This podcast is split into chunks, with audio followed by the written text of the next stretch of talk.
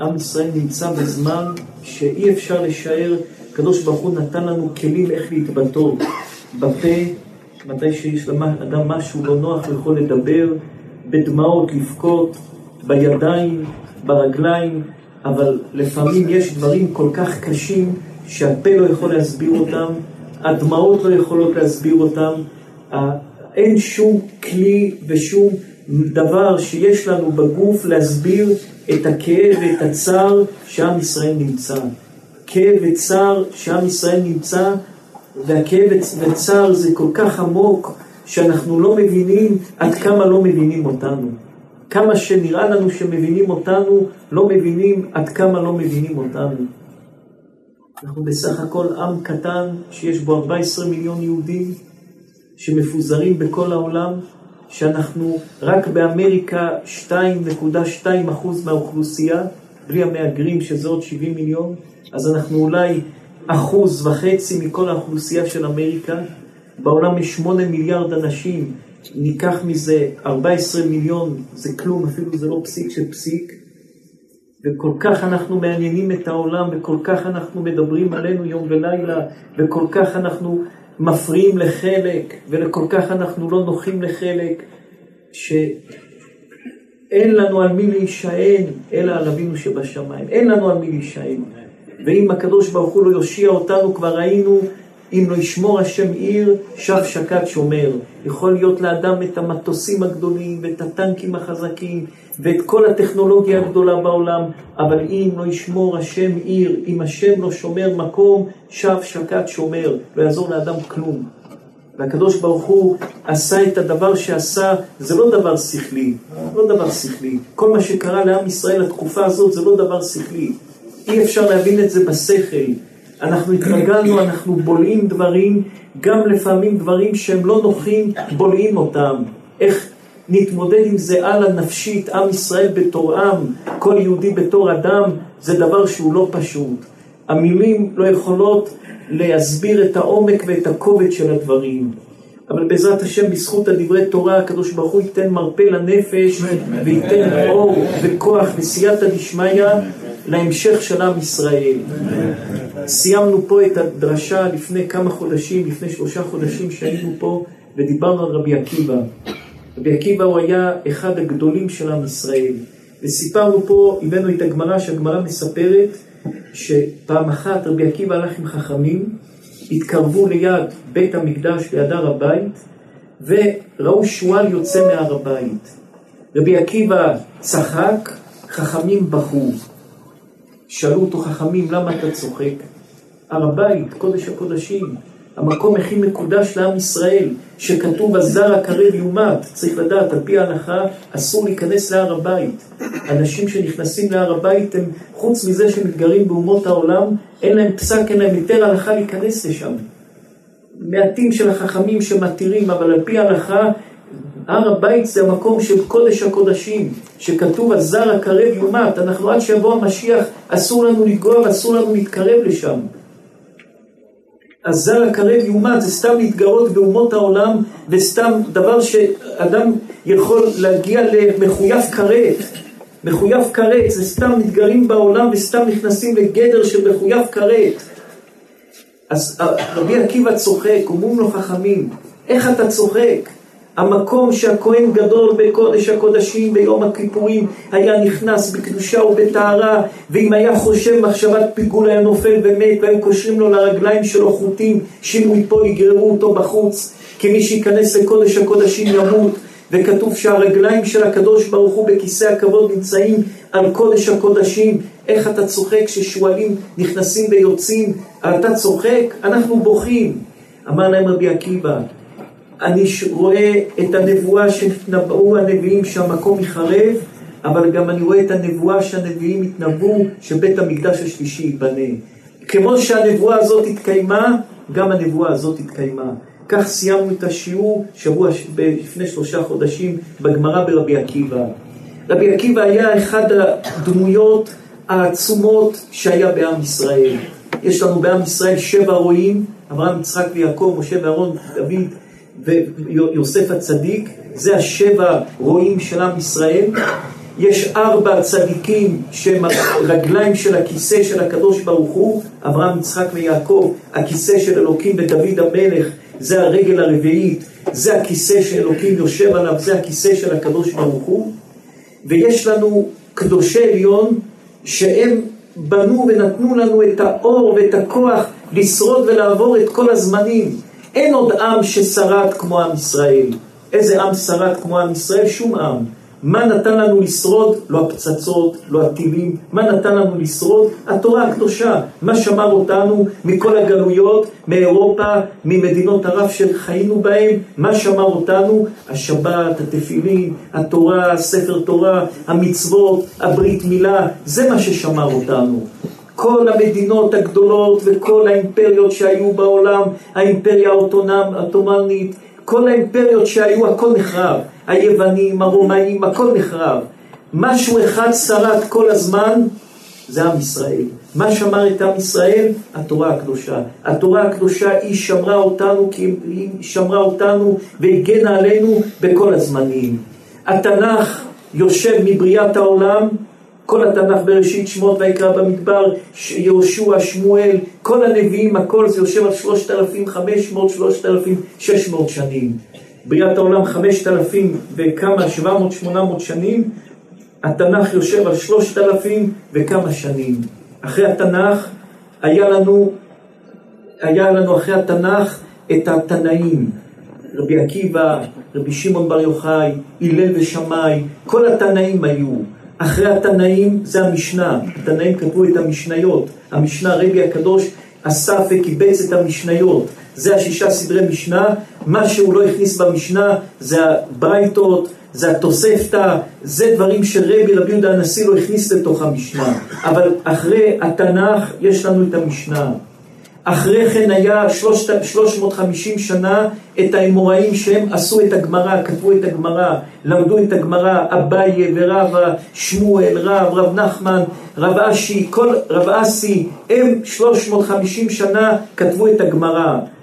תנ"ך, משנה, אחרי כן גמרא, ובירושלים היה תלמוד ירושלמי, החכמים שהיו גרים בג, בגליל כתבו את תלמוד ירושלמי במשך 150 שנים, קראו לזה תלמוד ירושלמי לכבודה של ירושלים, ירושלים הייתה חרבה, ירושלים הייתה ארוסה חרבה מכל המלחמות וכל הדברים שהיו, זה תלמוד ירושלמי, אחרי כן היו את הסבוראים, אחרי כן היו את הראשונים, את הגאונים, אחר כך הראשונים, האחרונים, וככה עם ישראל תמיד נשמר ונאחז בתורה הקדושה.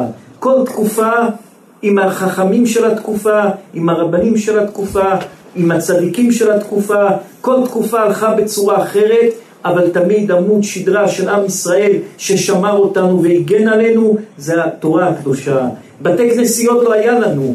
אחרי שנחרב בית המקדש רק המצאנו את הדבר הזה שקוראים לזה בית מדרש ובית כנסת. היינו רגילים ללכת לבית המקדש, בבית המקדש היו מתפללים, בבית המקדש היו מקריבים קורבנות, בבית המקדש היו עושים את הכל, אחרי שנחרב יבנה וחכמיה, רבי יוחנן בן זכאי והחכמים התחילו להמציא המצאה חדשה שתשמור אותנו, שזה הבתי כנסיות. היה מגיע פסח, מה עושים בפסח? היהודים לא ידעו. מה היו רגילים לעשות לפסח? ללכת לירושלים, להקריב קורבנות. היה מגיע שבועות, היהודים לא ידעו מה לעשות. היה מגיע ראש השנה, כיפור, היהודים לא ידעו מה לעשות. הלכו וסידרו את זה שיהיה בתי כנסיות, איפה שנתאסף, איפה שנתפלל, איפה שיהיה משהו שישמור אותנו כעם, ישמור לנו את האחדות, את המיוחדות של עם ישראל, ואחרי החורבן בית שני התחילו הבתי כנסיות בעם ישראל. ואז עשו את הסידור, כל התפילה, רבי גאון כתב את הסידור, כביכול העביר את הסידור, אספו בסידור מה שחכמי כנסת הגדולה אמרו, ואיך שחכמי כנסת הגדולה פחות או יותר סידרו, וככה עם ישראל שרד בכל הדברים הקשים, בתנאים הקשים, עם ישראל הלך וגרר ושרד את כל הזמנים. אחד מהאורות הגדולים שהיו לעם ישראל זה היה רבי עקיבא. רבי עקיבא היה בן גרים, רבי עקיבא היה הרב של רבי שמעון בר יוחאי, כל הזוהר הקדוש, פחד ואימה, רבי שמעון בר יוחאי, האור של הזוהר הקדוש, כתוב שבכוח של הזוהר הקדוש המשיח יבוא, ובדור של הגאולה זה יהיה דור של הזוהר הקדוש. רבי עקיבא היה רב של רבי שמעון בר יוחאי. ונסתכל מה הגמרא בתלמוד בבלי מספרת ואומרת לנו. מה היה תחילתו של רבי עקיבא? הגמרא במסכת בבלי אומרת שתחילתו של רבי עקיבא היה רועה צאן. היה עובד עבודה הכי נמוכה שיש, רועה צאן. רועה צאן זה אדם שבסך הכל צריך לקחת מקל ולדאוג שהצאן ילך ויאכל והצאן יראה, זה היה עבודתו של רבי עקיבא. אצל מי הוא היה עובד? אצל כלבא שבוע. כלבא שבוע היה אדם עשיר גדול, שהגמרא אומרת עליו, מי שהיה נכנס אליו לבית רעב ככלב, עם לשון בחוץ, היה יוצא שבע. כלבא שבוע, השיר הגדול, הגמרא אומרת, מארבעה השירים שהיו בעולם באותה תקופה. בתו, בת יחידה, קטנה, צעירה, בת 16, קראו לה רחל. הייתה יפת תואר, מיוחדת, אישה, כל המעלות, כל העולם רצה להתחתן עם הבת של כלבא שבוע. היא מסתכלת ונפגשת ודאי עם שידוכים. מי לא ירצה להתחתן איתה? אבא שלה השיר הגדול בעולם, כל הרבנים אצל אבא שלה, כל האנשים אצל אבא שלה. אבא שלה הוא האדם החשוב ביותר בעם ישראל. היא מחליטה שהיא לא רוצה להתחתן עם שום אדם. עם מי היא רוצה להתחתן? עם הרועה צאן בן 40 שעובד אצל אבא שלה. מה היא רואה אצלו? הגמרא אומרת צנוע ומעיל. היה צנוע ומעולה. אמרה רחל, הבת של כלבא שבוע, אם אני אקח את המידה של הצניעות שיש לו ואת כל המעלות שיש לו, שכל מה שהוא עושה, הוא עושה את זה המעולה ביותר. רבי עקיבא אם היה עושה דבר, הוא היה עושה את זה מאה אחוז, לא שבעים אחוז, לא שמונים אחוז, לא בערך, כי לבערך אין ערך. אמרה רחל, אם אני לוקחת את הבן אדם הזה, בן ארבעים, ואני בת שש עשרה, ואני רוצה לעשות משהו מיוחד ביותר, ואני שמה את הצניעות שלו ואת המעלות שלו, שהכל הוא עושה במדויק במאה אחוז, ואני מרכיבה את שתיהם ביחד, אני בונה משהו עצום, משהו גדול, משהו שאי אפשר לשער ולתאר את הכוח שאני יכולה לבנות. אומרת רחל, הבת של קו השבוע לרבי עקיבא, שהוא עוד עקיבא, עוד רועה צאן, עוד אדם פשוט, עוד אדם מהמדרגה הנמוכה ביותר ברחוב, אדם שלא קרא ולא שנה ולא למד בית ספר ואין לו שום תעודה ולא יודע לעשות כלום חוץ מלקחת עזים וכבשים ולקחת אותם למרעה. והיא אומרת לו אם תלך ללמוד תורה אני מתחתנת איתך מה רבי עקיבא אומר? ודאי, מי לא ירצה להתחתן עם בת כל כך מיוחדת, מיוחסת, עשירה, ודאי אבא שלה מיליארדר עצום, והוא בסך הכל אחרון הפועלים שלו רואה צאן. אבא שלה שומע את זה, ואבא שלה מחרים אותה, ואומר, נידוי, חרב, קונם עליי, בשום פנים ואופן, אם את מתחתנת איתו, שבועה חמורה, אסור לך ליהנות כלום מכספי. יום אחרי החתונה שמתחתנים, ששום אדם לא הולך לחתונה של אותה ילדה מיוחדת, ואותו רועה צאן שהוא אדם פשוט בן 40, אין להם אפילו איפה לגור. איפה הם הולכים לגור? איפה ששמים את הכבשים והעזים במספור, איפה ששמים את התבן לבהמות, שם הם היו יושנים. זה גמרא אחת. הגמרא אומרת במקום אחר שרבי עקיבא היה אומר, בתחילת דרכו של רבי עקיבא הוא היה אומר, מי ייתן לי תלמיד חכם ואנשחרר כחמור. הגמרא מספרת על רבי עקיבא שהוא סיפר לחכמים, הגמרא דנה מה זה עם הארץ, מה זה לא עם הארץ, אז רבי עקיבא אומר על עצמו, פעם שהייתי עם הארץ, לפני הרבה שנים שהייתי עם הארץ, הייתי אומר, ניתן לי תלמיד חכם ונשחרר כחמור. אז הגמרא שואלת למה כחמור? הרי כלב נושך, לא חמור.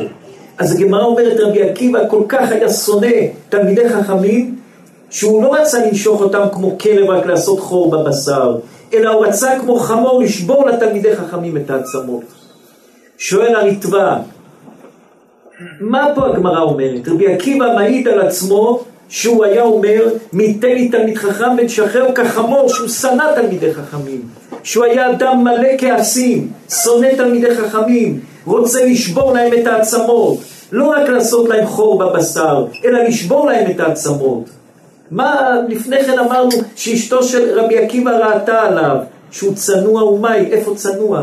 איפה מדובר בבן אדם טוב, בבן אדם נחמד, בבן אדם נעים, נעים הליכות? זה אדם אלים. שואל הריטב"א זה אדם שרוצה לשבור עצמות של תלמידי חכמים. היא רצתה לקחת אותו, לרתום אותו לתורה, והיא האמינה שהוא יהיה גדול בתורה ויהיה צדיק, ואמרה לו אני אתחתן איתך אם תלך ללמוד תורה. מה אנחנו רואים שהאיש הזה? שואל הריטב"א הוא אלים, הוא רוצה לשבור לתלמידי חכמים את העצמות, הוא רוצה לשבור לרבנים את העצמות, לא רק לעשות חור בבשר, לא רק למשוך אותם כמו כלב שנושך, אלא לשבור להם את העצמות. איפה, שואל הריטב"א, איפה הצנוע ומייל שהיא ראתה בו? איפה הצנוע ומייל שהיא כל כך האמינה שהאיש הזה כל כך מיוחד, איפה זה? הריטב"א מתרץ תירוץ ואומר, הריטב"א, רבנו הריטב"א היה קודש קודשים, הוא מתרץ ואומר שרבי עקיבא היה פעם אלים, סידר את המידות שלו, ואז היא ראתה שהוא סידר את המידות שלו, ואמר לו בוא נתחתן וכולי וכולי. אז הריטב"א אומר היה לרבי עקיבא שלוש תקופות. תקופה אחת שהוא היה אלים, כמו אדם אלים שמרביץ לאנשים אלים, פתאום הולך לגמילה להפסיק להרביץ לאנשים ולהפסיק לשנוא אנשים, ואחרי כן ראתה אותו עם מידות טובות, והיא ראתה שהוא נהיה בן אדם טוב, אמר לו בוא תהיה, לך ללמוד תורה ואני אתחתן איתך. ככה מתרץ רבנו הריטב"א. אבל חשבנו לפרש ולומר יסוד עצום. שהיסוד הזה הוא יסוד שכל אחד צריך לדעת אותו על רבי עקיבא. מובא בספר קדוש אבות דרבי נתן. בספר קדוש אבות דרבי נתן, שזה גם משהו קדום, מסופר כל הסיפור של רבי עקיבא בצורה אחרת. ואבות דרבי נתן מספר ואומר כך, שמה היה תחילת דרכו של רבי עקיבא? הוא מספר ואומר שרבי עקיבא בתחילת דרכו היה רועה צאן אצל כלבא שבוע. ואחרי שהיה רועה צאן אצל כלבא שבוע, ראתה אותו רחל, אמר לו לחזור בתשובה ולך ללמוד תורה ותתחתן איתו, והוא הסכים. והגמרא מספרת ואומרת, פתאום אבות רבי נתן מספר ואומר, יום אחד הלך רבי עקיבא ליד אבן גדולה, וראה טיפות של מים שמטפטפים, טיפה ועוד טיפה ועוד טיפה, והטיפות של המים עושים חור באבן. אמר רבי עקיבא בליבו, אם מים עושים חור באבן, התורה תעשה חור בלב שלי. והלך עם הבן שלו הקטן לחיידר לבית ספר, והתחיל ללמוד א', ב', ג', ד', ה', וככה הוא למד תורה א', ב', ג', ד', לאט לאט עלה בתורה, לאט לאט התחזק, הלך לישיבה, 12 שנים למד תורה, חזר אחרי 12 לבית עם 12 אלף תלמידים, רצה להיכנס לבית, שמע את אשתו אומרת לשכנה, אם הוא היה שומע לי היה הולך לעוד 12 שנים, לא נכנס לבית, הלך עוד 12 שנים לישיבה ללמוד תורה, חזר עם 24 אלף תלמידים, מתי שהוא חזר עם 24 אלף תלמידים, אשתו אחרי 24 שנים שלא ראתה אותו, באה לנשק לו את הרגליים, דחפו אותה, אמרו תתרחי מעליו מיד. הוא אמר להם לא, שלי ושלכם שלה, כל התורה שלי ושלכם זה בזכותה. אבל משהו חסר בסיפור של אבות דרבי נתן. מה הסיפור אומר? אנחנו יודעים שרבי עקיבא היה רועה צאן בן 40 שנה, אשתו עשתה איתו הסכם, לך ללמוד תורה, אני אתחתן, ככה אנחנו יודעים. פה מה מסופר? הלך ליד מעיין של מים, מים טפטפו, עשו חור, אמר בליבו, אם המים עושים חור באבן, אז התורה תעשה חור בליבי. הלך עם הילד שלו ללמוד תורה, ללמוד א' ב'. איפה הילד פתאום נולד? ילד ללמוד א' ב' צריך להיות בן שש, שבע, בן כמה? חמש, שש, שבע. מאיפה הילד הזה? הרי בן 40 שנה חזר בתשובה, עלה, התחתן איתה, אמר לו, התנאי בינינו, לך לישיבה ללמוד תורה. מאיפה הילד הזה פתאום מופיע? אלא אפשר לומר פה יסוד עצום. רבי עקיבא שמע לאשתו רחל, עשה איתה הסכם, התחתן איתה, אבא שלה נידה אותה, ומיד אחרי כן הלך לישיבה. בא לישיבה ללמוד תורה, בור מעם הארץ, לא יודע ללמוד כלום, לא יודע א' ב', לא יודע כלום, נפל עם איזה רב שלא התנהג איתו יפה, ומה הרב הזה גרם לו, או מי שהיה בישיבה גרם לו? לשנוא את התורה. ואז הוא עזב את הישיבה וחזר לבית. אשתו רחל הייתה צדקת כל כך, היא אמרה, יש לי שתי דרכים, או לריב איתו, אתה לא מקיים את הנדר, נדרת לי, או לשתוק ולחכות מה שהשכל לא, יעשה, לא יעשה, הזמן יעשה. חיכתה, רבי עקיבא, הגיע הילד שלו לגיל שש, ללכת ללמוד א' ב', היא טפטפה לו יום יום בכבוד, בחוכמה, חוכמת נשים בתה ביתה, עוד מילה ועוד מילה, ואז הוא הלך לישיבה ולמד תורה ונהיה רבי עקיבא הגדול. אם כך, איך נבהר את הגמרא הזו? רבי עקיבא קיבל על עצמו ללמוד תורה, מיד הלך לישיבה, פגעו בו, נהיה שונא תורה, ואמר מיתן לי תלמיד חכם בן שחרר כחמור, הלכתי לישיבה במקום לקרב אותי, ביזו אותי, בישו אותי, אמרו לי שאני לא יודע, דחפו אותי, דחקו אותי, לא שמו אותי במקום שצריך לשים אותי, והוא נהיה שונא תורה ואומר מיתן לי תלמיד חכם בן שחרר כחמור, ואחרי כן, מתי שהוא הלך אחרי שש שנים לישיבה, כמו ילד קטן, ללמוד א' ב' בפשטות עם הילד שלו, הלך וטיפס וטיפס והגיע להיות רבי עקיבא, רבנן של כל ישראל. זה מעשיך יקרבוך, מעשיך ירחיקוך. יכול אדם לבוא לישיבה ומישהו פה יפגע בו חס ושלום, ואדם אז ילך ויהיה שונא תורה. ויכול להיות אדם שיהיה חכם ולא ייפגע משום מילה, ולא ייקח את זה אישית כל מילה. וכל אדם יכול לקרב כל יהודי ולהביא אותו להיות צדיק יסוד עולם כמו רבי עקיבא. זה ביד של כל אחד. שרבי עקיבא הגיע לדרגות ששום אדם לא הגיע לאותן דרגות. מתי שמשה רבנו אמר לקדוש ברוך הוא, ריבונו של עולם תראה לי את כל הדורות, יראה הקדוש ברוך הוא לרבי, למשה רבנו את רבי עקיבא, משה רבנו אמר לקדוש ברוך הוא, אם יש לך איש כזה, מה אתה נותן לי את התורה? תיתן לו את התורה. אמר משה רבנו לקדוש ברוך הוא, תראה לי מה סופו. מה משה רבנו רואה שסופו? סורקים את בשרו במסרקות של ברזל, הורגים אותו במיטה משונה. אומר משה רבנו לקדוש ברוך הוא, ריבונו של עולם, זו תורה וזו שכרה. אומר לו הקדוש ברוך הוא, שתוק, כי ככה לה במחשבה, אל תשאל אותי שאלות, ככה לה במחשבה. רבי עקיבא הגיע לדרגות שאי אפשר לשער ולתאר את הדרגות האלה. ומתי הוא התחיל ללמוד א' ב'? או בן 40 או בן 46. מתי הוא חזר בתשובה? בן 40. הוא הגיע לתקופות בחיים שהיה אומר, מי ייתן לי תלמיד חכם ונשחררו כחמור. הוא שנא את התורה. אדם צריך תמיד להשיל מעליו, להוריד מעליו את כל האגו, את כל המחשבות, את כל הרצונות, את כל, ה, את כל, את כל הפוליטיקות הפנימיות שלו. כי הדברים האלה יכולים לקחת את האדם, ואדם ברור לו שהוא צודק, יכולים לקחת את האדם לחורבן גדול ולחורבן קשה שאי אפשר לשער ולתאר. אתמול אמרנו בישיבה בניו יורק דבר שכל הלילה חשבנו עליו פחד ואימה. המציאו לנו את הנביא שמואל, הנביא שמואל יש נביא שמואל מפחיד. הנביא שמואל מספר, כולם יודעים מי זה שמואל הנביא, חנה, לא היה לה ילדים, הלכה התפללה לקדוש ברוך הוא שהיא רוצה בנים, לא היה לה ילדים, הקדוש ברוך הוא פקד אותה, באיזה גיל היא הייתה? 130 שנה. חנה נפקדה בת 130 שנה. הלכה למשכן, אלי הכהן היה כהן גדול, אלי רואה אותה בראש השנה, רק שפתיה נאות וקולה לא יישמע, ויחשבה אלי שיכורה. היא חשב שהיא שיכורה. למה? ביארנו אתמול ואמרנו שבזמן ההוא, אדם היה לו בעיה, הוא לא יכול להתפלל לאלוקים. יש לך בעיה? לך לרב. יש לך בעיה? לך לכהן. יש לך בעיה? לך לנביא. אין קשר ישיר עם אלוקים, הקשר הוא דרך מתווך. מי המתווך? הכהן. מי המתווך? הנביא. מי המתווך? השופט. מי פתח את הדרך שאין מתווכים יותר בעם ישראל? מי פתח את הדרך? חנה.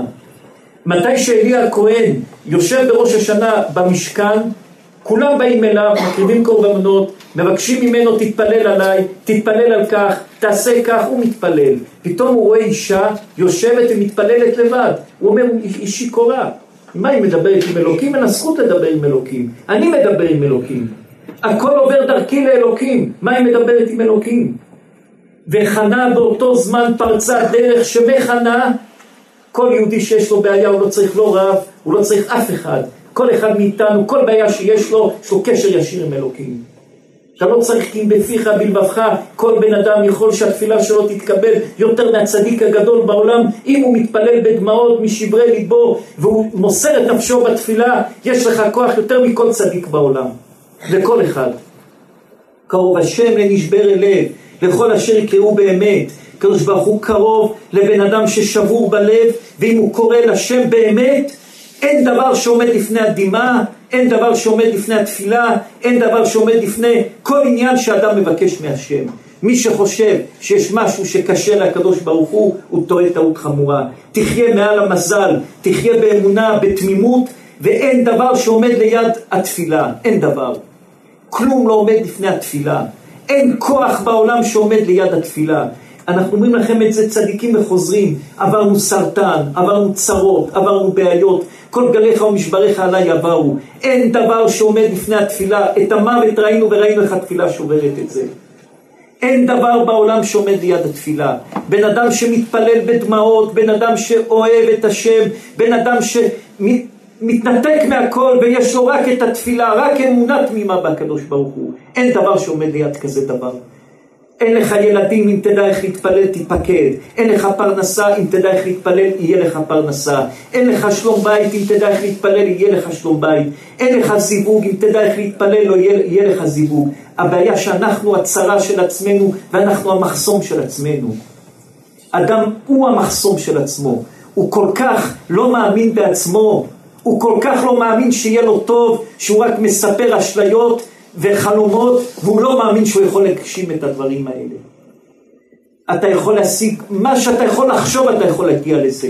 אתה יכול לחשוב שאתה מיליארדר, אם באמת תדע איך לבקש ולהיות כלי קיבול לזה, תקבל את זה. אתה יכול לחשוב שיש לך ילדים, אפילו שהרופא אומר לא, ואפילו שכל העולם אומר לא, אם תהיה כלי קיבול עם אמונה כל כך חזקה, אתה יכול לקבל את זה. זה ביד שלנו, אנחנו הורסים את החיים של כל אחד ואחד מאיתנו. אנחנו הארס של עצמנו. אם אדם מסתכל, מי עשה לך הכי הרבה בעיות בחיים? אתה עשית לעצמך. מאז שנולדת, מי עשה? מי האויב הכי גדול של כל אחד מהאנשים שפה? אנחנו כל אחד האויב הכי גדול של עצמו. ואם נפסיק לריב עם עצמנו ולהיות אויבים של עצמנו, אז כל החיים שלנו יסתדרו. אדם בסך הכל, כמו שאתה נזהר מכולם, תיזהר מעצמך. תיזהר מעצמך. כי בן אדם זה איזושהי מערכת של יצר הרע ויצר הטוב ודחפים ו- ו- ו- ורגשות שיוצרים. רגשות שיוצרים זה משהו אחר. רוב האנשים חושבים, הוא פגע בי בלב. בכלל, אדם, אתה לא יודע מה זה לב. אתה לא יודע בכלל מה זה לב. צריך לדעת שיש בראש כמו בלוטה שמתי שפוגעים בך, אולי פגעו בך במילה, אבל הבלוטה הזאת מיד יוצרת איזה חומר ומשפריצה בכל הגוף, ואדם מרגיש שהוא נפגע בלב, כואב לו הלב, זה בכלל לא הלב, זה בראש. זה בראש, בכלל לא הלב, אדם אומר פגעת לי בלב, זה בכלל לא הראש, לב. הלב בכלל, כל אלה שכל היום נפגעים בלב הם אף פעם לא מתים מהתקף לב. כי זה בכלל לא הלב, זה לא הלב, זה לא הלב, זה בכלל לא בלב. זה, זה, זה בכלל לא נמצא בלב, זה הכל בראש של האדם, בראש של האדם, ברגשות של האדם, בכבוד של האדם, בחברה, מה יגידו כולם, מה אני אגיד לעצמי, מי אני ומה אני. אדם יוצר לעצמו עולמות בתוך עצמו שהם ריקים מתוכן, והאדם הוא ההרס הגדול של עצמו. מי ההרס של האדם? זה האדם הוא ההרס של עצמו. חנה בנתה לנו דרך כל אחד יכול להתפלל לקדוש ברוך הוא, לבנים, אתה לא צריך אף אחד, לפרנסה, לזיווג, לכל דבר בחיים אתה תתפלל, אתה יכול להושיע את עצמך, אתה יכול להיות המושיע של עצמך. הנביא אומר לה, את שיכורה? לא. אומר לה, השם ייתן לך מה שאת רוצה, יולדת בן את מי? את שמואל. היא נודרת אותו, שאיך שהילד הזה ייוולד, היא נותנת אותו לשם. אחרי 24 חודש הילד נגמל מחלב, היא הולכת לבית המקדש, נותנת למשכן, עוד לא נבנה בית המקדש, נותנת אותו לאלי הכהן. אלי הכהן היה כהן גדול, היה צדיק, היה קדוש, היה איש גדול בעם ישראל. נותנת אותו קורבן, כביכול, הוא יהיה הגבאי, אני מקריבה אותו לשם, הוא נולד בנס, הוא יהיה של השם. הנביא מספר משהו של פחד ואימה. אומר הנביא, אה, אה, מי הביא לנו הנביא? תקראו רבי שמעון, נו. פתולוגיה אדוני חי נפשך אדוני, אני האישה ניצבת עמך בזה להתפלל לא, לא, לא, זה לא זה, מה שאתמול אמרנו בשיעור. שמואל הנביא יושב ושומע קול מהשמיים.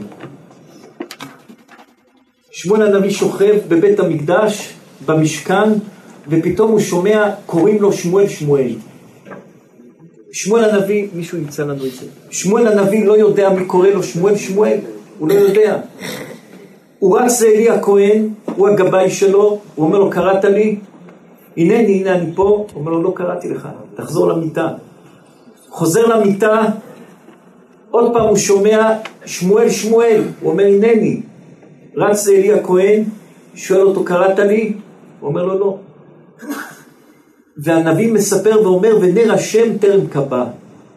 הפסוק הזה, ונר השם טרם קבע, מה פירוש ונר השם טרם קבע? מה, מה זה הנר של השם עוד לא נכבה? מה הפירוש של הדברים?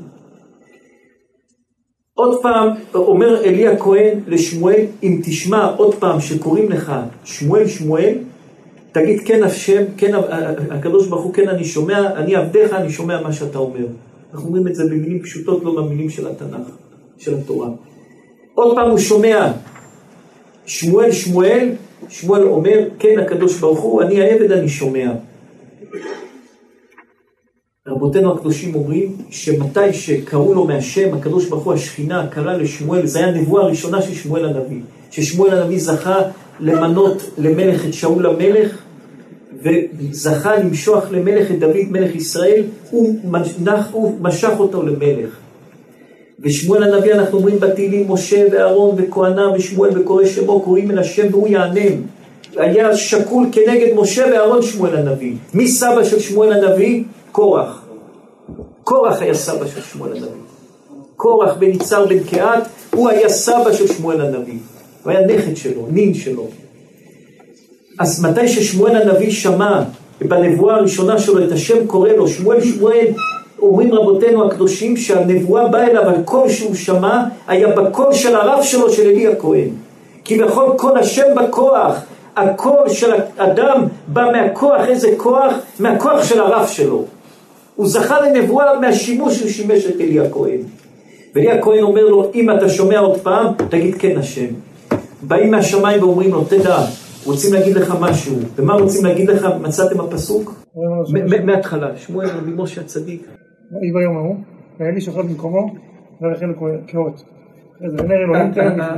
הנביא אומר בימים ההוא, אלי הכהן שוכב במיטה שלו, והעיניים שלו קהות. מה פירוש קהות? עיוור.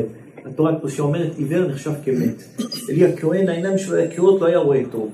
ונר השם עדיין לא קבע. מה הפירוש ונר אלוקים טרם קבע?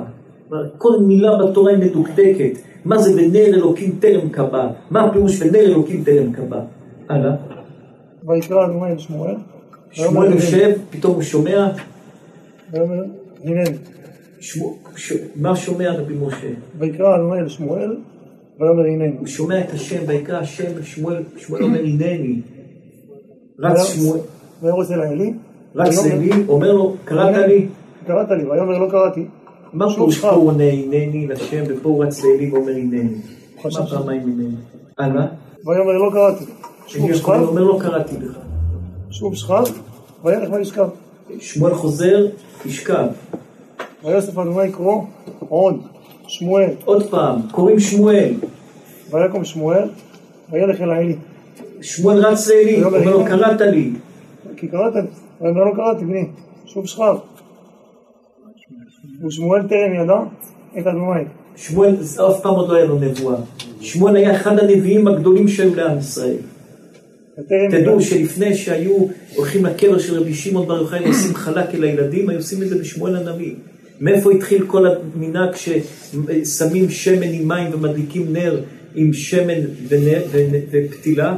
זה התחיל אצל שמואל הנביא לפני 800 שנה, בנימין מתודלה שהיה מסתובב בכל ארץ ישראל, בכל העולם, הוא כתב במסעות שלו שאנשים הולכים לקבר שמואל הנביא, גוזרים לילדים את השיער ומדליקים שמן לכבוד שמואל הנביא. מתי שהערבים כבשו את שמואל הנביא, התחילו ללכת לרבי שמעון בר יוחאי. אבל המנהג של חלקה והמנהג שהולכים להתפלל בקבר ממירון התחיל בשמואל הנביא. שמואל יגלה אליו. ויוסף אדוני קראו שמואל בשלישית. פעם שלישית הוא קורא, שמואל שמואל, שקוראים לו מהשמיים. ויקום וילך אל האלי. עוד פעם, קם והולך בפעם השלישית לאלי, אומר לו, קראת לי, שלוש פעמים קראת לי. ויהי בן האלי, שאדוני קורא לנער. אלי בפעם השלישית הבין שהקדוש ברוך הוא קורא לנער. הילד הזה, שמואל הנביא, מתחיל להיות נביא. הוא מבין, אלי הכהן, שהוא מקבל נבואה. ויאמר האלי לשמואל, לך שכב. אלי אומר לשמואל, לך תשכב. והיה, אם יקרא אליך ואמרת, דבר אדוני.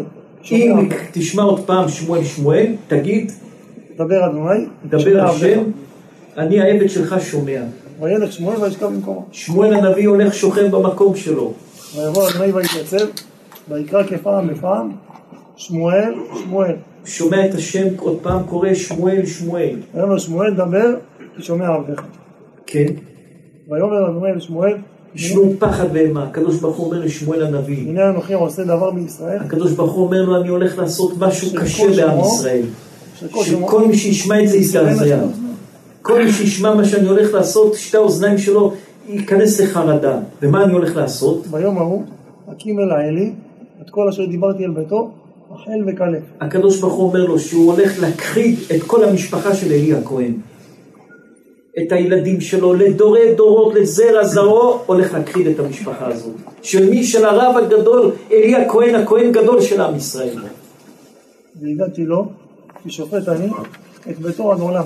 והקדוש ברוך הוא אומר שהוא שופט את ביתו עד עולם, לעולם המשפט הזה. אי אפשר כביכול לצאת מזה. קללה לעולם שאי אפשר לפתור אותה. בעוון אשר ידע, כי מקללים להם בניו, ולא כי הא בם. מה היה הבעיה של אלי הכהן? היה לו שתי בנים, חופני ופנחס. שהם מה היו עושים? כל מי שהיה בא לבית המקדש, מבקשים ממנו כסף, מבקשים ממנו כך, אנשים היו באות, עושים דברים לא, לא הגונים. הם גרמו שיהיה בעם ישראל רפיון גדול, וגרמו להרחיק כמה אנשים מהקדוש ברוך הוא. אומר הקדוש ברוך הוא, אפילו שאתה אלי צדיק, אבל שתי הבנים שלך, חופני ופנחס, עשו את זה ושתקת, לא הוכחת אותם, אז כליה לך ולזרעך ולזרע זרעך עד עולם ועד היום. נכדים של אלי הכהן לא עוברים את גיל 40. הגמרא אומרת, אביי ורבא היו צאצאים של אלי הכהן, אחד נפטר בן 40 ואחד בן 60 כי הוא היה עושה הרבה צדקה. אפילו אביי ורבא, כל הש"ס בנוי על כל הוויות אביי ורבא. אביי ורבא שהם בנויים, כל התורה בנויה, כל הגמרא בנויה על אביי ורבא. הם היו צאצאים של אלי הכהן, מתו צעירים. למה? כי הסבא של הסבא של הסבא, חופני ופנחס, גרמו חילול השם. והנבואה הראשונה של שמואל הנביא, מה הייתה? לך תגיד לרב שלך שהוא ימות והילדים שלו ימותו ולזרע, זרע, זרע, זרע, זרעו, אין להם תקומה. ממשיך הנביא ואומר, הולך שמואל הנביא לאלי הכהן, לא מחכה שמואל הנביא לבוקר. זה לא כמו אנשים שיש להם מה לספר, הולכים, מספרים, אין סיפורים. אלי לא שאל אותו, הוא לא אומר. הוא לא שמע סיפור כזה והולך מזועזע, מספר לכולם, לא, הוא שומר אל הפה שלו, הוא לא מדבר. אלי הכהן קורא לו בבוקר, אומר לו, מה היה אתמול בלילה? הוא מספר לו מה שקרה בנבואה. מה עונה לו אלי הכהן? ויקרא אלי לשמואל, ויאמר שמואל, דיבר אומר מה הדבר שדיבר אליך, אל תכחד ממני, כה, יעשה לך אלוהים וכל עושה, אם תכחד ממני דבר, וכל דבר שדיבר אליך. ויגיד לו שמואל את כל הדברים, ולא כחד ממנו, ויאמר אדוני, הוא הטוב בעיניו יעשה. מה אלי הכהן אומר? השם הוא הטוב, הטוב בעיניו יעשה. והוא נפטר במיתה קשה, באו ואמרו לו שתי הבנים שלו מתו, ואהרון ברית השם נפל בשבי, והוא נפל ושבר את המפרקת ונפטר בן תשעים וכמה ונכחד זרעו, אבל מה קדוש עליון כזה אומר? לא מנסה לבכות, לא מנסה כמו משה רבנו ויתחנן אל השם בעת ההיא, כלום, מה הוא אומר? השם הטוב בעיניו יעשה, מה שהשם רוצה יעשה, אני מקבל הכל באהבה. כלום, אף שאלה, כלום, אף דבר. השם הטוב בעיניו יעשה. מה שהשם רוצה, זה סימן שזה טוב. מה, שימותו לילדים צעירים, נכדים, נינים, נינים של נינים עד היום כבר ארבעת אלפים שנה מתים כולם צעירים? השם הטוב בעיניו יעשה, השם יודע מה עושה. אלה היו אנשים אצילי נפש, עם נפש גבוהה שידעו, והיה להם אמונה שמה שהשם עושה זה טוב. מה החשבונות של השם? השם הטוב בעיניו יעשה, הוא יודע מה הוא עושה. אני, אני לא יודע מה השם עושה, מה שהשם, השם הטוב בעיניו יעשה, השם עושה את הטוב בעיניו. יהודי צריך לדעת ש... הרחבנו על זה אתמול בשיעור ואפשר להרחיב על זה, אנחנו רק מביאים את זה כדיבור שנקרב את הלבבות ונחזק את האמונה ונחזק את הדבקות בהקדוש ברוך הוא. בן אדם צריך להיות ולבנות את הנפש שלו, א' עם אמונה עצומה, לדעת שבכל גיל כמו רבי עקיבא הוא יכול להגיע להיות כמו רבי עקיבא ולהיות בנוי ומוכן, השם הטוב בעיניו יעשה. אנחנו לא יודעים מה החשבונות של השם. אלי הכהן, שהוא היה הרב של שמואל הנביא, מה הוא אומר? השם הטוב בעיניו יעשה. השם רוצה שזה יהיה ככה, יהיה ככה, אני לא מתערב לשם בדברים. יש דברים בחיים שהם גזרות שמיים, אתה יכול לבטל אותם בתפילה. ויש דברים בחיים שתלמד, השם הטוב בעיניו יעשה. אל תיכנס לשם בחשבונות. השם הטוב בעיניו יעשה, יש דברים שתדע, תלמד בחיים. תדע לקחת אותם, לחיות איתם, ולדעת איך ללכת איתם. ואנחנו אומרים את זה, משתדלים להגיד את זה כל שיעור. צריך לדעת, פעם היה לנו נביאים. כל בן אדם שהיה לו בעיה, היה הולך לנביא, הנביא היה פותר לו אותה. אחר כך היינו פותרים בעיות עם חלומות. אחרי כן היה לנו בית המקדש, זה היה אורים ותומים. כל שאלה הולכים לאורים ותומים, והשם עונה תשובה. היום בדור הזה, מי שיש לו שאלה, ישמע שיעור תורה של הרב שלו, ושם יש את כל התשובות לכל השאלות.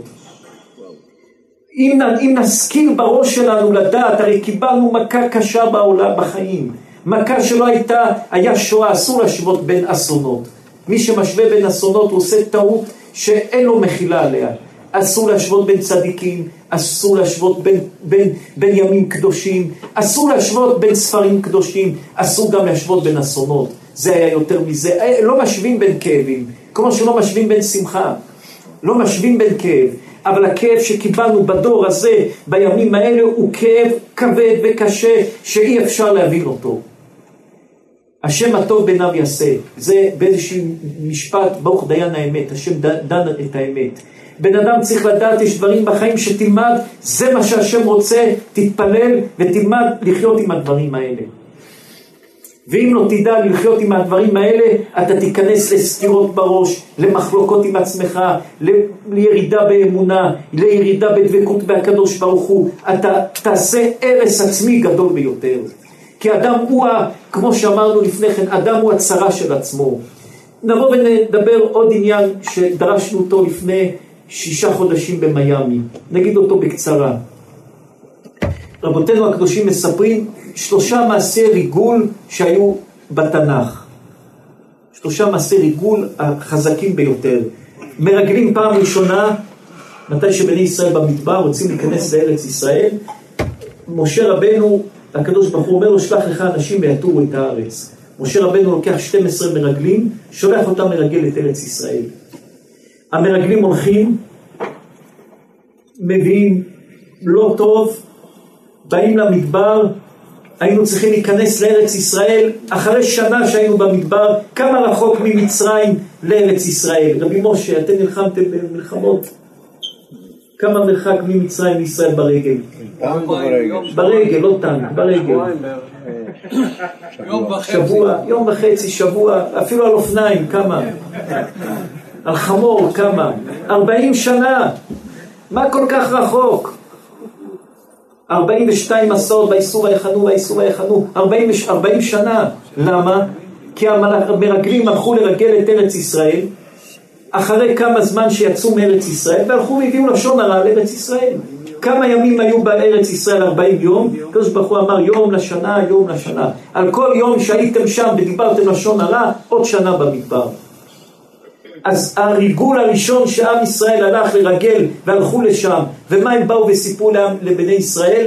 ואני ביניהם ככה גבים, היינו נראים קטנים, אנשי מידות, האנשים האלה אנשי מידות, הם אנשים גדולים, הם כך, באו והפחידו את עם ישראל. ומתי שהקדוש ברוך הוא כעס והעניש אותם, בבוקר הם קמו ואמרו, בואו נלך לארץ ישראל. אתמול אמרתם לא, פתאום אומרים כן. אז הריגול הראשון נכשל כישלון מוחלט, והשאיר אותנו 40 שנה במדבר. הריגול השני מה? בני ישראל מתקרבים לארץ ישראל. מי עכשיו המנהיג? משה רבנו נפטר, מי המנהיג? המרגל, שהוא ניצל מהמרגלים רבי אברהם. כלב בן יפונה ויהושע בן נון שתיהם ניצלו. מה, מה עושה יהושע בן נון? שולח שתי מרגלים לרגל את יריחו. מי המרגלים?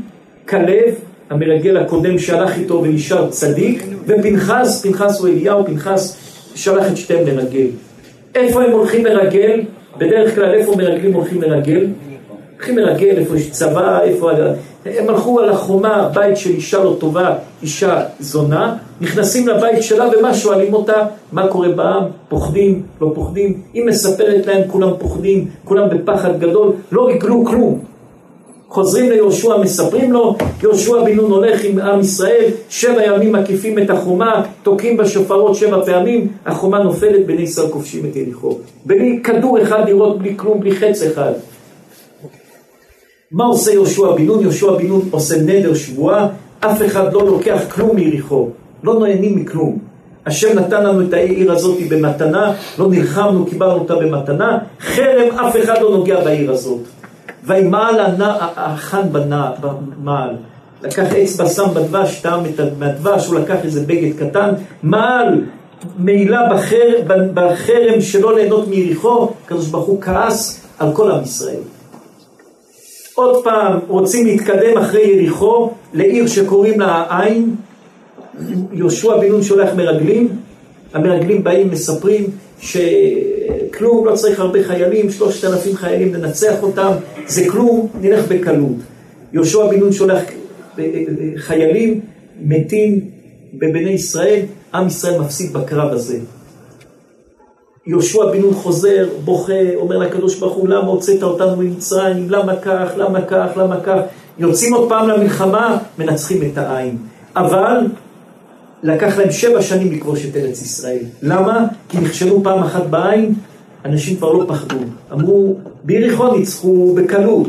פה אפשר להילחם איתם, לנצח אותם, כולם עמדו ונלחמו עם עם ישראל, שבע שנים לקח לכבוש את ארץ ישראל. אז אנחנו רואים שלוש מעשה ריגול. מעשה ריגול ראשון, נכשל. מעשה ריגול שני, הצליח. מעשה ריגול שלישי, נכשל. למה? תלוי באנשים. מעשה ריגול ראשון נכשל, למה? כי אנשים הלכו, היה להם טוב במדבר, אכלו את המן, למה נפסיד את זה? טוב לנו פה, מה נלך לשם? נתחיל לעבוד באדמה, נתחיל לעשות כך? נכשל. מעשה ריגול הלכו כולם שבורים ועם דבקות ורצון להתקרב לקדוש ברוך הוא ורצון לכבוש את ארץ ישראל, ניצחו בקלות. מעשה ריגול שלישי, אמרו זה כלום, מה אנחנו השם איתנו, אנחנו איפה שהולכים מצליחים, נכשל. אדם צריך ללמוד את היסוד הזה גדול גדול בחיים, ולשים את זה נר לרגליו. איפה שאתה לוקח את הדברים כמובנים מאליהם, אתה נופל בהם. איפה שאתה לוקח בכובד ראש כל דבר, ואתה לוקח את זה באחריות כל דבר, אתה מצליח שם. מי רוצה צדיקים לומר משהו? שאלה, להגיד משהו, לשאול על מה שדיברנו? רבי משה הצדיק. אני חושב שהמרגלים של ה-I, ניתן להשוות אותם לשב"כ של השנה. רבי משה, מה שאתם אומרים, תמיד אנחנו אומרים, משה אמת ותורתו אמת. עכשיו, אה, רציתי אה, להעיר תובנות מהשיחה שלך, רבי אה, עקיבא עם חנה. הוא היה איש ירא שמיים, איש פשוט, שעבד את אדונו, הוא היה מסור. אבל לעומת זה הוא לא ידע תורה. עכשיו, ממה שאתה סיפרת, ואודה ולא אבוא, שפעם ראשונה שמעתי את הפירוש הזה, אני חושב שמכאן נגזר המושג שארץ דרך קדמה לתורה. דרך ארץ קדמה לתורה. ומי אמר ואהבת לרעך כמוך? אותו רבי עקיבא. הוא, הוא, הוא טבע את, את המושג הזה. מי טבע את המושג ואהבת לרעך כמוך? רבי עקיבא. כל המושג שאהבת לרעך כמוך, רבי משה גלינסקי, היה קשה לנו להתחיל את השיעור בלי משה גלינסקי. משה גלינסקי זה השמש של שוב הישראל. שאו שערים ראשיכם, ושאו פתחי עולם, ויבוא מלך הכבוד. רבי משה גלינסקי, שהוא האור הגדול שלנו.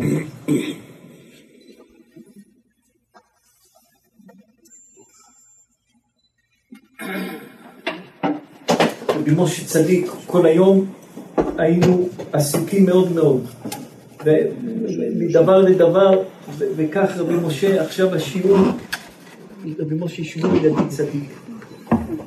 משה עד משה.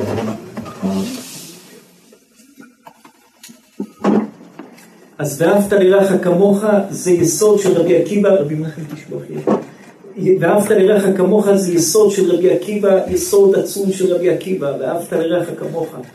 רבי עקיבא היה אור גדול, כל, כל דבר של רבי עקיבא זה פחד פחדים כל דבר של רבי עקיבא.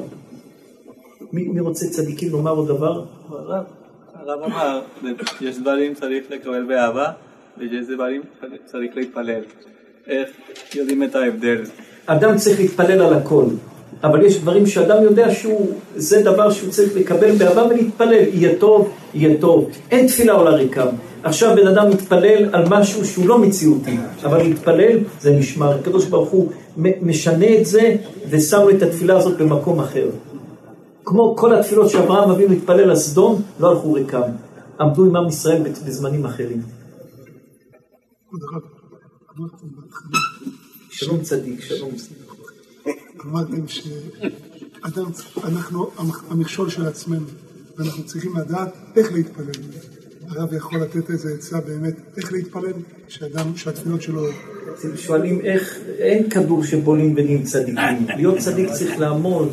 רבי עקיבא אומר, כל חיי חיכיתי לרגע זה, עבדתי על עצמי כל החיים להגיע לדרגה גבוהה. אדם זה הדבר של עמל גדול, גדול, אדם צריך לעמול עמל גדול, להגיע לדרגה של להיות בעל מדרגה גבוהה.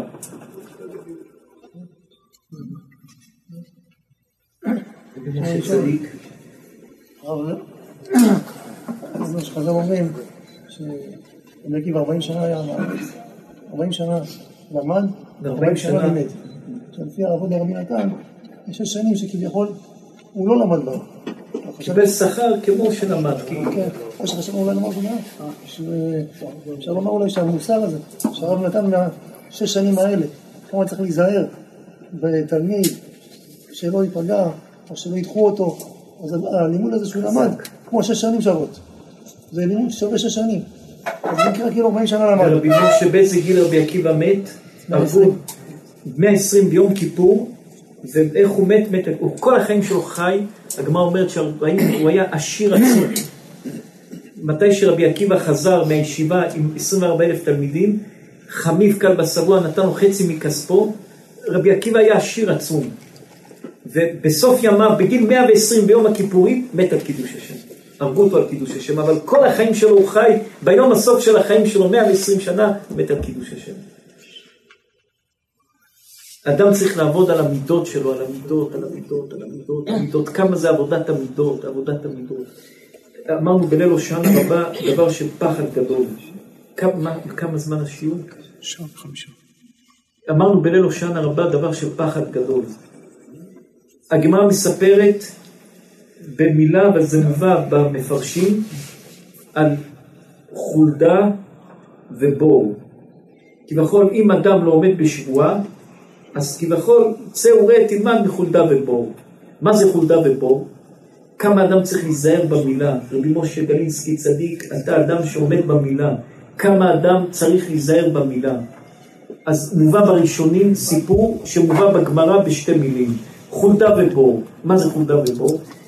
רבותינו הקדושים מספרים ואומרים, היה איזה אדם אחד שהיה הולך bija, בחוץ, באיזה מקום, מקום מחוץ לעיר. פתאום הוא שומע מאיזה בור צעקות. הוא חשב שזה רוח רעה, ש"ד רוח רעה, בתוך הבור, אז הוא התקרב לבור, הוא שאל מה זה, אז איזו אישה צעקה, נפלתי בבור, תציל אותי. הוא שאל אותה פרטים, מי את, מה את, הוא חשב שזה שד, רוח רעה, שרוצה להזיק לו, הוא הבין לו שזה באמת אישה שנפלה בבור. הוציא אותה, ביקש ממנה לחטוא איתה. היא אמרה לו, למה נעשה עבירה? אני בת ישראל, אתה כהן, שאלה אותו מי הוא. היא אמרה, בוא נתחייב ונתחתן. ונעשה את זה בקדושה, בטהרה, בחופה, בקידושין, כמו שצריך, בוא נתחתן, למה לעשות עבירה? הוא אמר לה מי ערב? היא אמרה לו, חולדה, היה שם חולדה עומדת, ובור, הבור הזה, והשמיים, הם העדים, שאדם מתחייבים להתחתן. הוא אמר, טוב, הלך והיא הלכה. הוא הלך ושכח מזה. התחתן, נולד לו ילד, נולד לו שתי ילדים, המשיך את החיים.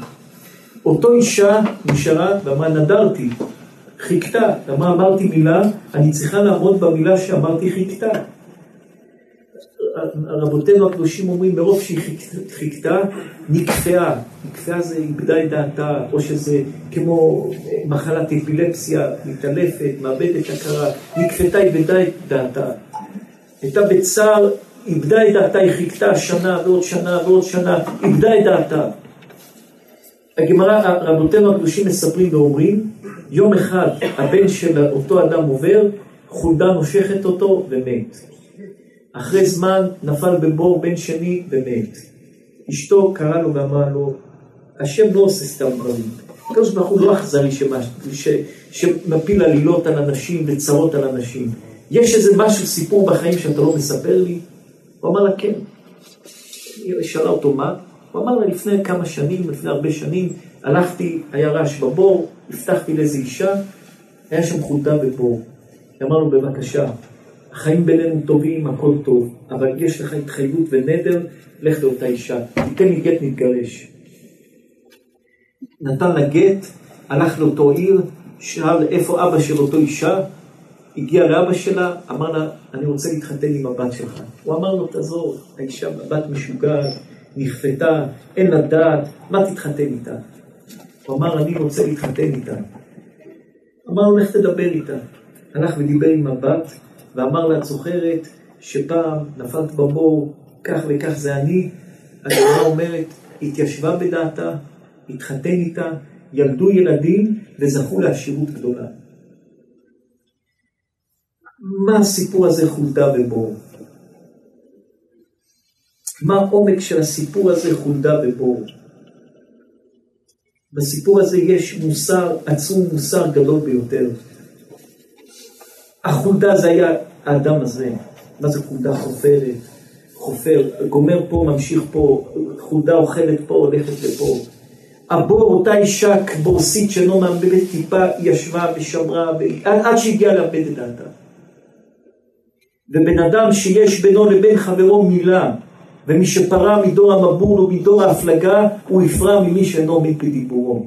אדם שיש לו מילה עם חבר, המילה, אדם חושב שהוא עבר את המילה והמילה עברה וזה עבר, לא.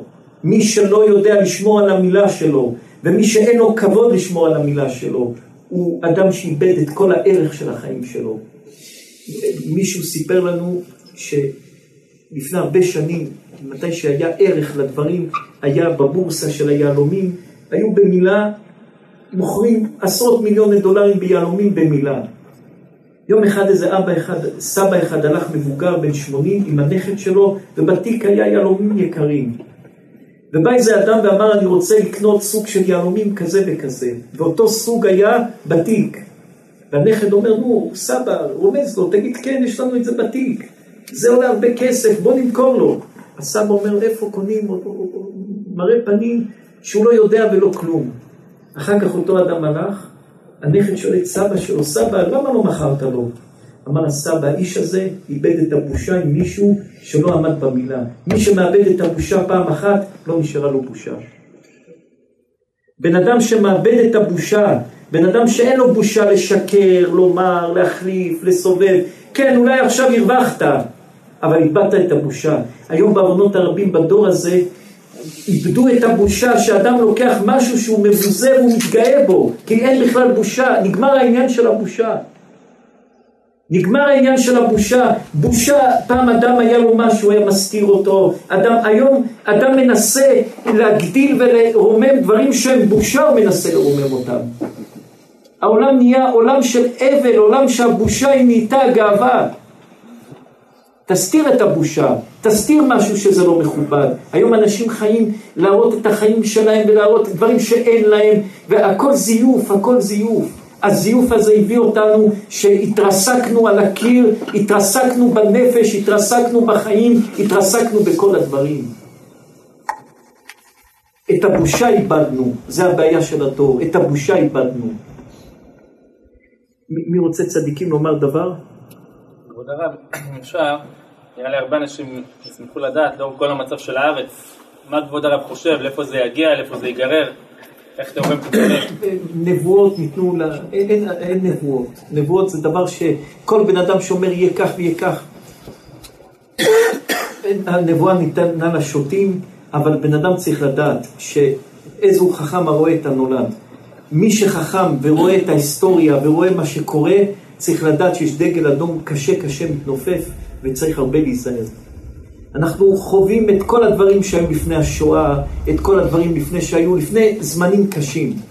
אנחנו, נוח לנו לחיות, הנה כבר, נו, מי זוכר, מסכנים כמה אנשים, כמה, אלף ארבע מאות או אלף כמה אנשים ששחטו אותם וטבחו אותם, מאתיים וכמה אנשים שמדברים איתנו יום יום, הרבה מההורים מסכנים, מה הם יודעים, ילדים קטנים, ילדים, נשים, דברים, דברים שאפשר להבין, שרפו אנשים שאפילו לעולם לא ידעו מי זה ראובן ומי זה שמעון.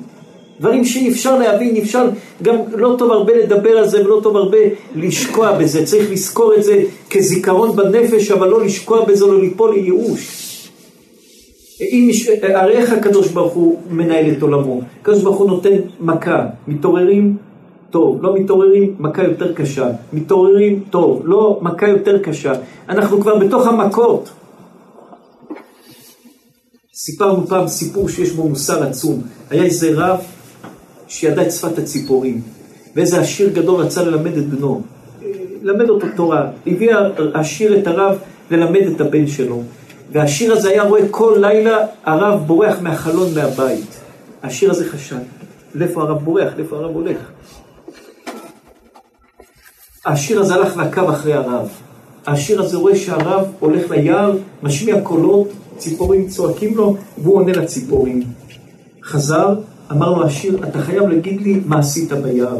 השיר אמר לו, אני יודע שפת הציפורים. אמר לו, הרב אמר לו, אני יודע שפת הציפורים. אמר לו, השיר, תלמד אותי. אמר הרב לעשיר, לא כדאי לך לדעת את שפת הציפורים. אמר לו, למה? הוא אמר לו, זה יהיה לך נגדך. התורה הקדושה אומרת, עוף השמיים יוליך את הכל. כל מה שעומד לקרות בעולם, מי הראשון שיודע ציפורים? אתה רוצה לדעת אם אדם צר עין קמצן או לא, תיתן לחם לציפורים. לחם שקמצן ואדם צר עין שם לציפורים לאכול, הציפור לא יאכל את זה. אם אתה רוצה בעסקים או שידוך לדעת מי קמצן ומי לא, שישימו אוכל לציפורים. מי שהציפור יאכל הוא רחב לב. מי שתראו שהציפור אוכל את הלחם שלו, סימן שהוא אדם צר עין וקשה בלב. השיר הזה חייב את הרב ללמד אותו את שפת הציפורים. הרב הזה לימד אותו את שפת הציפורים ואמר לו, תיזהר להשתמש בזה. הרב, אותו השיר למד את זה. יום אחד הולך אותו השיר יושב בגינה, הוא שומע את הציפורים מדברים. מה הציפורים אומרים? שהמחסן שלו עומד להישרף. עמד ומכר מהר את המחסן. הוא קם בבוקר, רואה המחסן נשרף, אבל הוא מכר, הרוויח את הכסף. עובר חודשיים, שלוש, הוא שומע את הציפורים מדברים, ומה אומרים? שהאונייה שלו עומדת לטבוע. מיד מכר את האונייה, שמע, כן, האונייה טבע אחרי יומיים. עוד יום אחד שומע, הבית שלו עומד להישרף, מיד מכר את הבית, הבית נשרף. אחרי כמה זמן הוא שומע את הציפורים מדברים, אשתו עומדת למות. רץ לרב, אומר לו, רבי, מה אני עושה? אמר לו הרב, שנשרף הבית, שנשרף המחסן, שטבע האונייה, זה היה במקום. התחמקת, התחמקת, התחמקת, זה בא לך לחיים. הקדוש ברוך הוא קודם כל נותן מכה בקיר, אחר כך בבגד, ואחר כך בחיים. עברנו קורונה, כולנו, לא ידענו אם נשב פה עוד פעם. עברנו את זה, חלף, מה נשאר מהקורונה? חוץ מפיג'מות שכולם לובשים וכבר לא לובשים חליפות ועניבות, לא נשאר כלום. מה, מה נשאר? מה נשאר? כלום, שכחו, שכחו מזה. אז הקדוש ברוך הוא מרים את הרמה, מרים את הרמה. אם לא נדע להתעורר, אם לא נדע לחשוב על הדברים בחוכמה, אם לא נדע להסתכל על, ה, על המציאות של הקדוש, של החיים, של הקדוש ברוך הוא שנתן את העולם, איך להסתכל במשקפיים אמיתיים, והדבר הראשון דרך ארץ קדמה לתורה, דרך ארץ לפני התורה, בין אדם לחברו, בין אדם לחברו, בין אדם לחברו. ולהיות אמת, להיות אמת, אמת כנה ואל תמכור, אדם צריך להיות, לא למכור את האמת שלו תמורת כלום בחיים. דרשנו כמה פעמים, יש מחלוקת בית שמאי ובית הלל. בית הלל ובית שמאי זה היה שתי המאורות הגדולים שבעם ישראל. מה המחלוקת?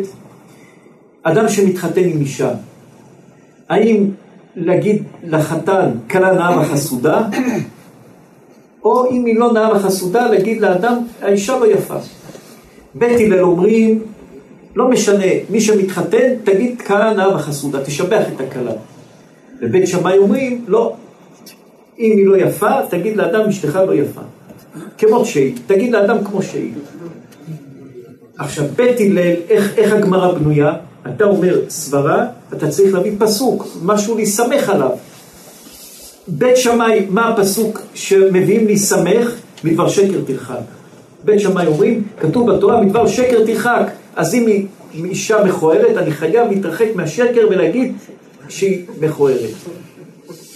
בית הלל רוצים להביא לעצמם סברה, להביא לעצמם פסוק.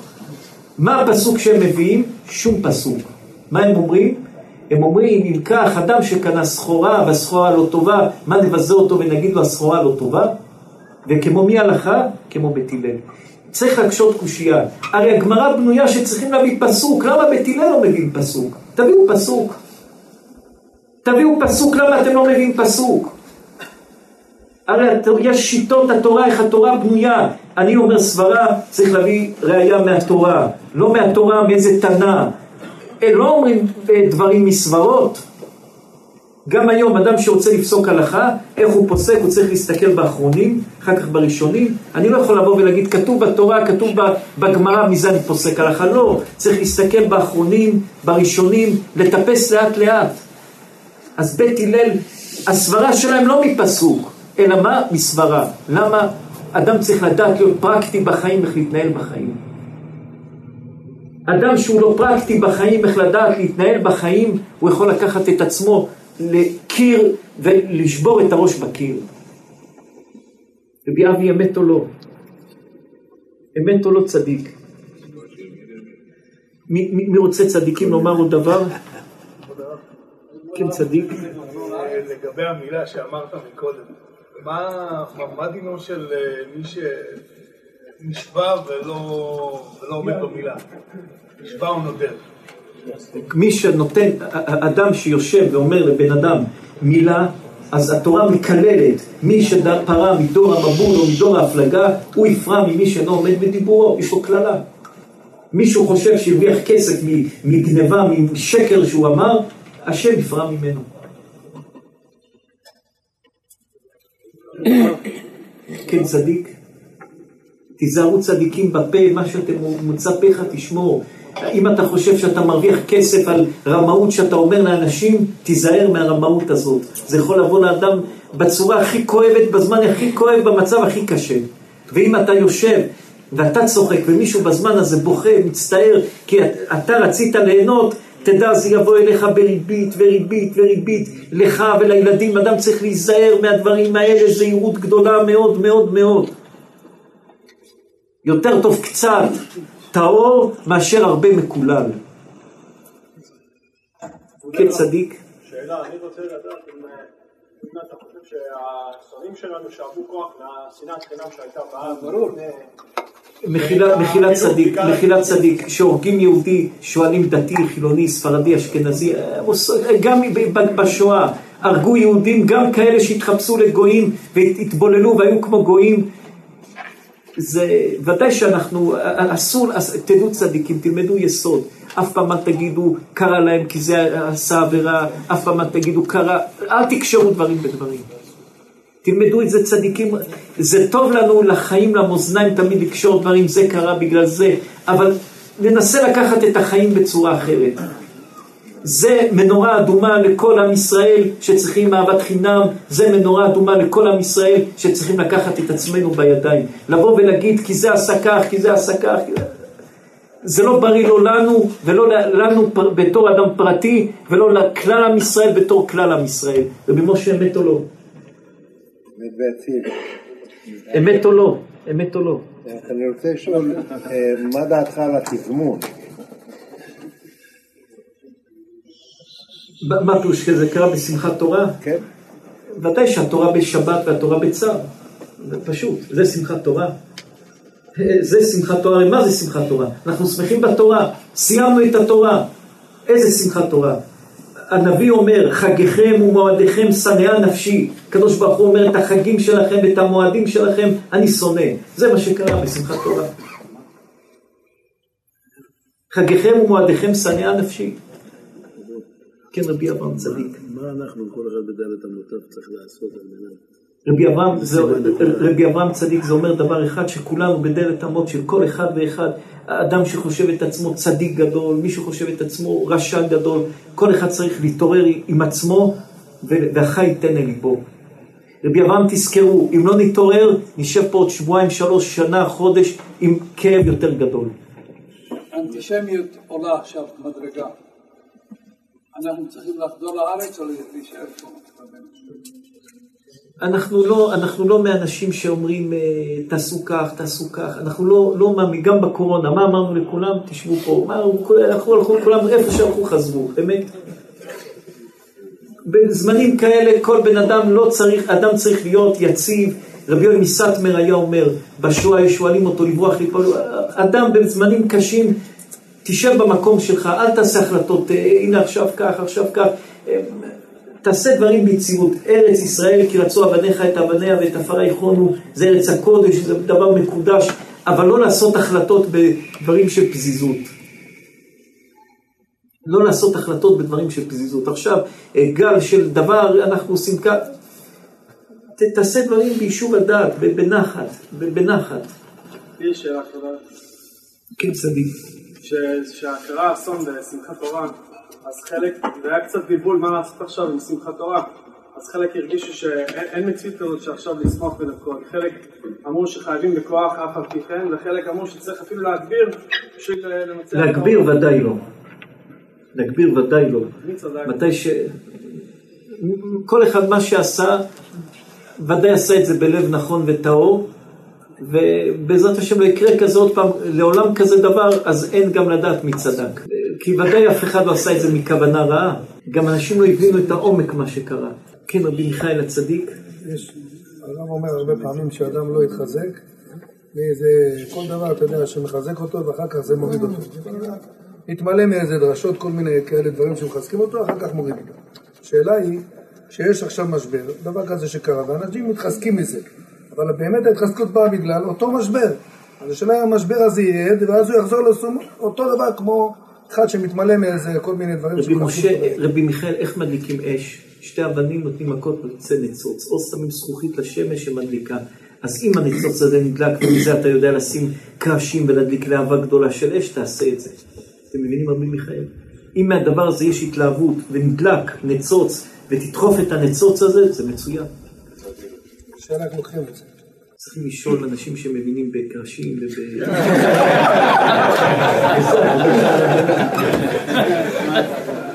זה עבודה של הרבנים. לפני ארבע שנים אמרת לנו... מה צדיק? כבודו אמר שלכל אחד יש את התשובות שלו פה, בשיעור שלנו. אמת. קיבלנו כל אחד את התשובה, רק להתבונן. מה צדיק? לפני ארבע שנים... כן צדיק, אתם תמיד... בבית כנסת של הרב דניאל בן הרוש, שכשבן אדם רוצה להתפלל על משהו שמשנה את לפני הטבע, ארבע שנים או לפני שנתיים? לפני ארבע שנים זה היה. היה אז עוד הרב מור היה שם. כן, כן, בפתיחה, כן. בפתיחה. אמר- אמרת שאדם רוצה להתפלל על משהו שזה משנה את הטבע, הוא צריך להתפלל בלחש.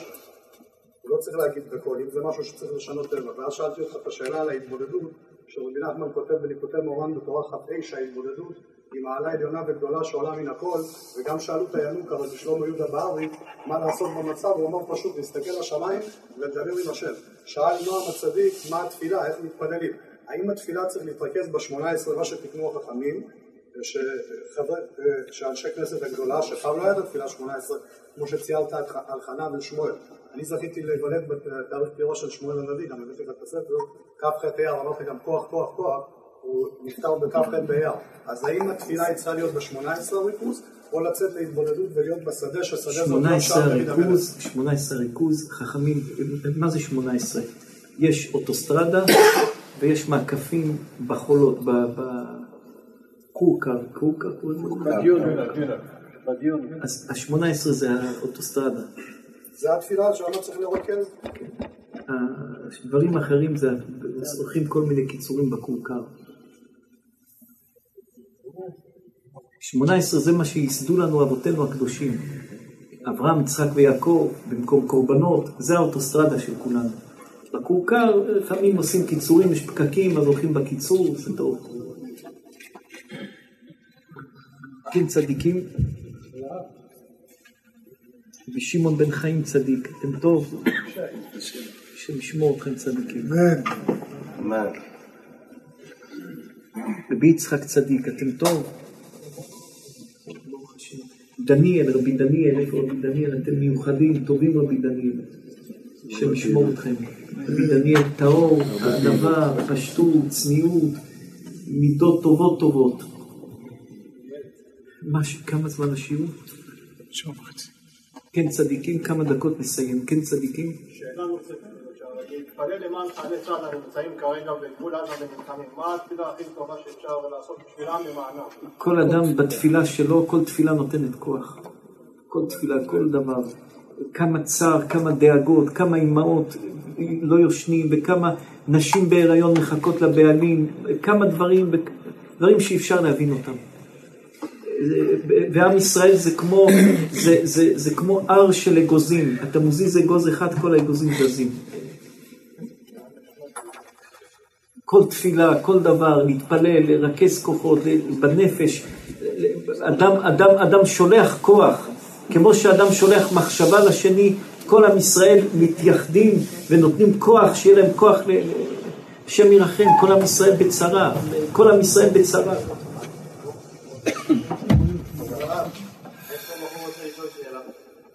אפשר, למה צריך שאתם תביאו שאלה? שאלה, כבודו, על הסיפור של אלי הכהן והבנים שלו, שזה באמת אה, קשה, קשה, קשה לתפוס את זה, אבל מה עם אבות החולבוסה שאני בן תקהנה? למה ויבר רבה היו צריכים... זה נכון, אומרים שגם אומרים שנחם מולך על צבא, רק יש ממך רחבים, אני לא מבין את התגובה של אלי. את התשובה, איזה תשובה, שהשם יעשה הטוב בעיניו. קיבל את התשובה מהשם, וקיבל את הקלטה, קיבל את. כביכול הוא לא עמד לעצור את זה.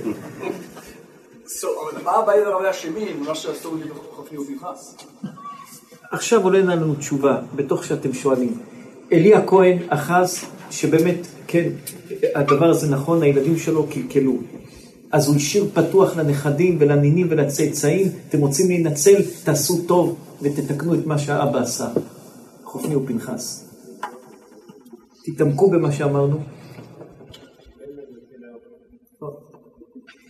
אלי הכהן שמע שנכתב אסון לדורי דורות על משפחתו. למה? כי שתי הבנים שלו עשו חילול השם ואולי חטאו עם דברים של צניעות. אלי הכהן אמר, עכשיו אני אתפלל ויעצור את זה, טוב, אבל זה לא, לא, לא הגון כזה דבר. הם עשו רע, אני אתפלל, אני אבטל את זה? לא. אז מה הוא עשה? השאיר את זה. שכל הנכדים והנינים ידעו שהם צריכים להתפלל לתקן את מה שהסבא למעלה קלקלו, וזה נשאר פתוח עד שכל דור צריך לתקן את זה. אתם מבינים? טוב, נחזור עוד פעם אם צריך.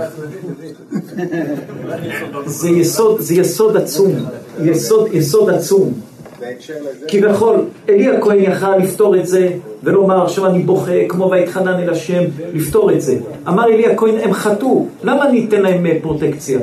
שהנכדים שלהם כל דור יפחדו למות והם יעשו תשובה כמו אביי ורבא שנתנו צדקה ולמדו תורה וצדקה תציל ממוות וניצלו.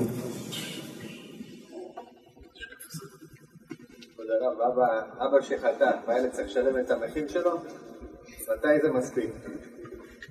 זו שאלה קשה, אבות, זו שאלה קשה. ילד ממזר, מהו השם שאבא שלו ואמא שלו עשו עבירה? איזה, אין, ממזר אין לו תקנה, מהו השם? מהו השם? מה ממזר השם? הוא הביא ממזר בדיוק הקודם.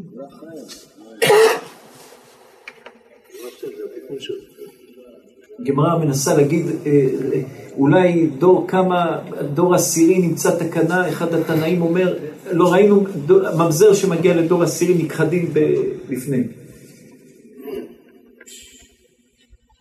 מה עם אבא שעשה הרבה עבירות ב- בחיים שלו, והילדים צריכים לשלם את המחיר? מתי זה נגמר בשבילם? זה לא נגמר? הילדים יעשו מצוות ויעשו זכויות והם אה, יתנתקו מזה. תדעו שבחיים אין סופי. לא משנה מה, אין סופי, תלמדו את זה צדיקים. למדנו בבית ספר שיש הצלצול, יוצאים להפסקה, הלימודים נגמרים, יש לנו בחיים איזה משהו מתחיל ומשהו נגמר. וככה התחנכנו, אנחנו מאולפים, אנחנו לא מחונכים. אנחנו מאולפים שיש צלצול, עשר יוצאים הפסקת צהר, לאכול אה, סנדוויץ', אחד הולכים לבית, שלוש, כל, לא יודעים היום איך לומדים מהשעות של היום. אבל צריך לדעת, אין סופי בעולם הזה. אתה יכול לשבור כל חומה, אין סוף, האבא לא היה טוב, אתה יכול להתנתק מזה ולהתבנות ולהיות משהו אחר. אין סוף בעולם, אין דבר שסופי, זהו, נכתב, נכתב, אי אפשר, אין. גם שהיה גזרות קשות להכחיד את עם ישראל. רחל מבכה על בניה, רחל הורידה את זה, זה הוריד את זה, זה הוריד את זה, הכל פתוח להינצל. הכל פתוח להינצל, אין סופי בחיים, אין. לא בחיים, לא בבריאות, לא בשום עניין, לא בפרנסה, אתה, הכל הכל נזיל, הכל נזיל, הטוב נזיל והרע נזיל. הכל נזיל, אדם שחי ואומר סופי, הוא לא יודע מה הוא אומר. הטוב נזיל והרע נזיל.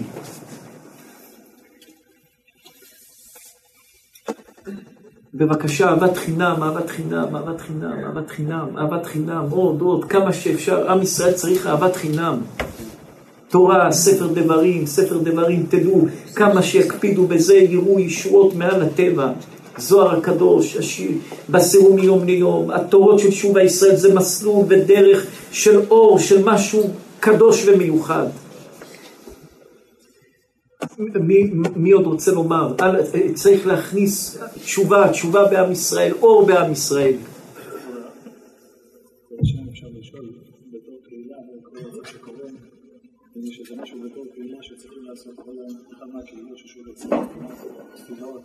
אנחנו אומרים שצריך, אין איזה משהו עכשיו פתאום שצריכים להדליק איזה לפיד, לא, צריך להפיד את, את הלפיד בלב שכל אחד צריך להדליק.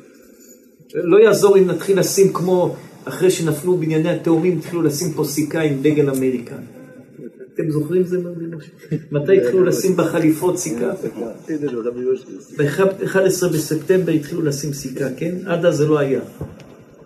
עכשיו לא נתחיל לשים איזה סיכה או איזה משהו, נדליק את הלפיד בלב של כל יהודי. אמת או לא? מה יעזור לנו סיכה? מה יעזור לנו...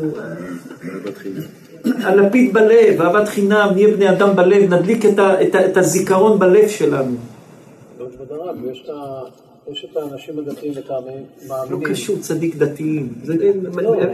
תדעו, יפסיקו, לא לכם צדיק, אנחנו אומרים באופן כללי, תפסיקו לקטלג את האנשים דתי, בעל תשובה, חילוני. אנחנו יהודים. אנחנו יהודים. ספרדי, אשכנזי, ימיני, שמאלני, דתי, חילוני, אנחנו יהודים, די, עוד לא הבנו את זה. אנחנו יהודים, אנחנו יהודים שמעל כל הדברים האלה, מעל, להפסיק את המחנאות הזאת ואת ה... זה... אומר כל הזמן יחד, יחד, יחד. יחד זה גימטריה אבא חי. כשאנחנו ביחד, עוד אבינו חי. מזל שיש אתכם במיאמי. אתם צדיק אחד האטרקציות של מיאמי. אבא חי כשאנחנו יחד. ידעו שאמת או לא.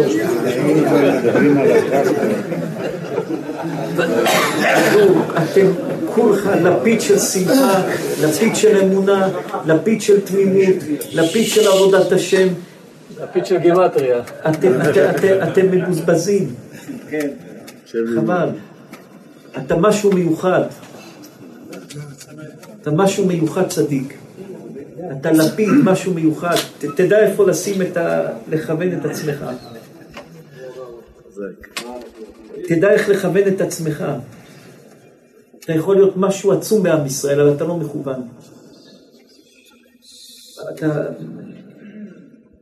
הפסד לעם ישראל. אתה יכול להיות משהו עצום, עצום, עצום, עצום. אנחנו רואים אותך משתבח מיום ליום, אתה א' לא יודע את הערך שלך, ובגלל שאתה לא יודע את הערך שלך, האחרים לא יודעים להעריך אותך. תיקח את זה לעומק צדיק. זה מוקלט, זה מוקלט. כן, צדיק, כן. אני אומר, אם כבר ב... לימור שיש לכם סיכה, מה כתוב פה?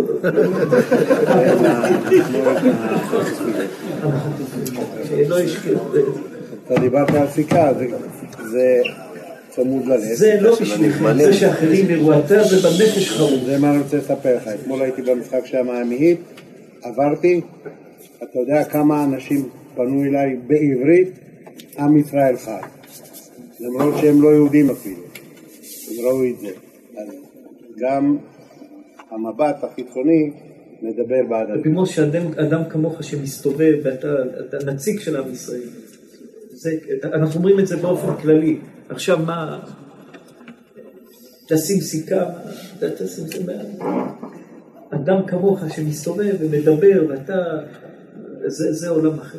אז אם כבר אה, אה, דיברת על הבן אדם והענקת לו סופרלטיבים, אני רוצה להעלות על נס את האנשים פה בקהילה, על הפעילות שלהם, במיוחד רוצה לקבל ברכה לארגון ידידים. מה זה ידידים? אתם חוזרים על זה כמה פעמים, מה זה ידידים? יש ידידים ויש חברים. מה זה ידידים? הוא ידיד. אה, הראש, הראש של הארגון הזה ארגון זה חסד, לקשור בין אם זה ארגון שמקשר בין אנשים שצריכים עזרה לאנשים שרוצים לעזור, פשוט לקשר ביחד. זה. אבל ידידים זה כביכול ידיד, צריך להיות אחים. גם אנשים שלא מכירים, כביכול לא חברים. אז ידיד, אז... היום היה אצלנו יהודי חשוב מאוד מאוד, מהחשובים, מהיהודים החשובים בעולם. הוא אמר לנו, בעולם, כל אדם שביעי, אתה יכול למצוא מישהו שקשור עם מישהו. בעם ישראל היום, כל אדם שני, יש לכם חברים משותפים. היום בעולם, במקום האינטרנט וכל ההתקדמות של העולם, כל אדם שביעי. רבי משה, תלך ברחוב, שבע חברים שלך שאתה... כל שבע אנשים יש ביניהם מישהו שמכירים ויכול להכיר. בעם ישראל היום, אצל היהודים, כל אדם שני, זה לא שבע כמו העולם, אלא כל אדם שני כבר, אתה, משה, תפגוש אותו, לא ראית אותו אף פעם, תתחילו לדבר, יש לכם חברים משותפים. תצא משה מפה צדיק, תגיע לרוסיה, תתחיל לדבר עם יהודי, כל אדם שני, יש לכם חברים משותפים. זה מה שנקרא כל ישראל חברים. זה כל ישראל אחים. היום זה יהודי שהוא נותן המון כסף ומשתדל בכל הכוח בשביל עם ישראל לעזור, כואב לו וכולי. הוא אמר לנו היום, מחקרים, לא, לא, סומכים על מה שהוא אמר לנו, שבעולם כל אדם שביעי יש קשר שמכירים, היום בעם ישראל כל אדם שני, כל עם ישראל היום הם אחד. כל אחד פה, אתה פה בקצה והוא פה בקצה, תנהלו שיחה עמוקה, תראו שאתם, אה, יש ביניכם חברים משותפים, חברים משותפים. ותלמדו צדיקים. כל קשר של אנשים, לא בונים קשר עמוק רק אחרי מאה שעות. פגישה של עשר דקות, שעה, מאה שעות לפחות, ככה נוצר חיבור בלב. חיבור בלב, אפשר לדבר, חברים אחרי מאה שעות, 200 שעות כבר אפשר להיות שותפים, להתחיל לחשוב על קשר, להתחתן, אבל דברים שברגע ראיתי, ברגע החלטתי, צריך את המאה שעות מינימום להכיר אחד את השני, ואם רוצים ללכת עוד צעד קדימה, מינימום 200 שעות. 300 שעות מתחילים לריב.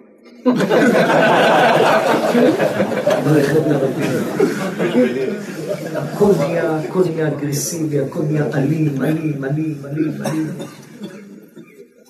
מי מישהו רוצה עוד לומר דבר? כן, תודה רבה. אדם, אדם, כן? אנחנו לא רואים רחוק, זה אדם, כן?